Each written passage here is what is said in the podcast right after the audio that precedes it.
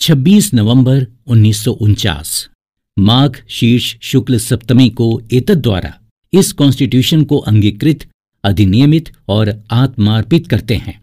जी हाँ दोस्तों, ये शब्द हैं उस कॉन्स्टिट्यूशन असेंबली के, जिसे दो साल ग्यारह महीने और अट्ठारह दिन की मेहनत के बाद बनाया गया। ये दुनिया का सबसे बड़ा हस्तलिखित संविधान है। ये सिर्फ़ एक किताब नहीं है, बल्कि भारत की आत्मा है। मतलब भारत में संविधान से बड़ा कोई नहीं है। और इसी संविधान ने हमें कुछ फंडामेंटल राइट्स दिए हैं, जो हमें ये हर पल एहसास दिलाते हैं कि हम एक लोकतांत्रिक देश में रहते हैं। दोस्तों, अपनी इस सीरीज़ में हम इसी फंडामेंटल राइट की बात करेंगे और जानेंगे कि भारत के संविधान ने अपने नागरिकों को कौन कौन से मौलिक अधिकार दिए हैं। फंडामेंटल राइट्स वो राइट्स हैं जो व्यक्ति के जीवन के लिए मौलिक होने के चलते कॉन्स्टिट्यूशन ने प्रदान किए हैं। नाम से ही स्पष्ट है कि फंडामेंटल राइट बेहद इंपॉर्टेंट है और इसीलिए इन्हें कॉन्स्टिट्यूशन में सूचीबद्ध किया गया है। इसके अलावा इनकी सुरक्षा के लिए विशेष प्रावधान किए गए हैं।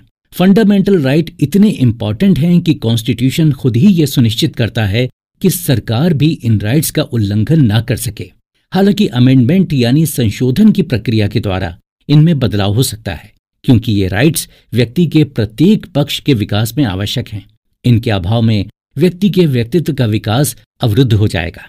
ऐसे में इन अधिकारों का वायलेशन नहीं किया जा सकता, जबकि प्रक्रिया के दौरान आर्टिकल 352 के ज़रिए जीवन एवं व्यक्तिगत स्वतंत्रता के राइट को छोड़कर अन्य फंडामेंटल राइट्स को स्थगित किया जा सकता है। फंडामेंटल राइट्स को यूनाइटेड स्टेट्स ऑफ़ अमेरिका के कॉन्स्टिट्यूशन से लिया गया है। इंडियन कॉन्स्टिट्यूशन में इसको लेकर भाग तीन में आर्टिकल 12 से आर्टिकल 35 तक स्पष्ट रूप से बताया गया है।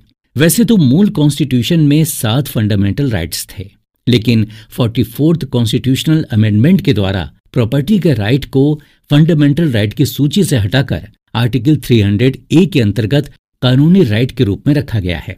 फंडामेंटल राइट्स हमारे दूसरे राइट से अलग हैं, जहाँ साधारण कानूनी अधिकारों को सुरक्षा देने और लागू करने के लिए साधारण कानूनों का सहारा लिया जाता है। वहीं फंडामेंटल राइट्स की गारंटी और सुरक्षा स्वयं कॉन्स्टिट्यूशन करता है। सामान्य अधिकारों को संसद कानून बनाकर परिवर्तित कर सकती है, लेकिन फंडामेंटल राइट्स में परिवर्तन के लिए कॉन्स्टिट्यूशन में अमेंडमेंट यानी संशोधन करना पड़ता है।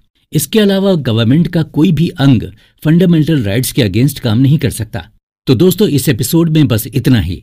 आगे के एपिसोड्स में हम राष्ट्र निर्माण में इंपॉर्टेंट भूमिका निभाने वाले कुछ फंडामेंटल राइट्स के बारे में जानेंगे।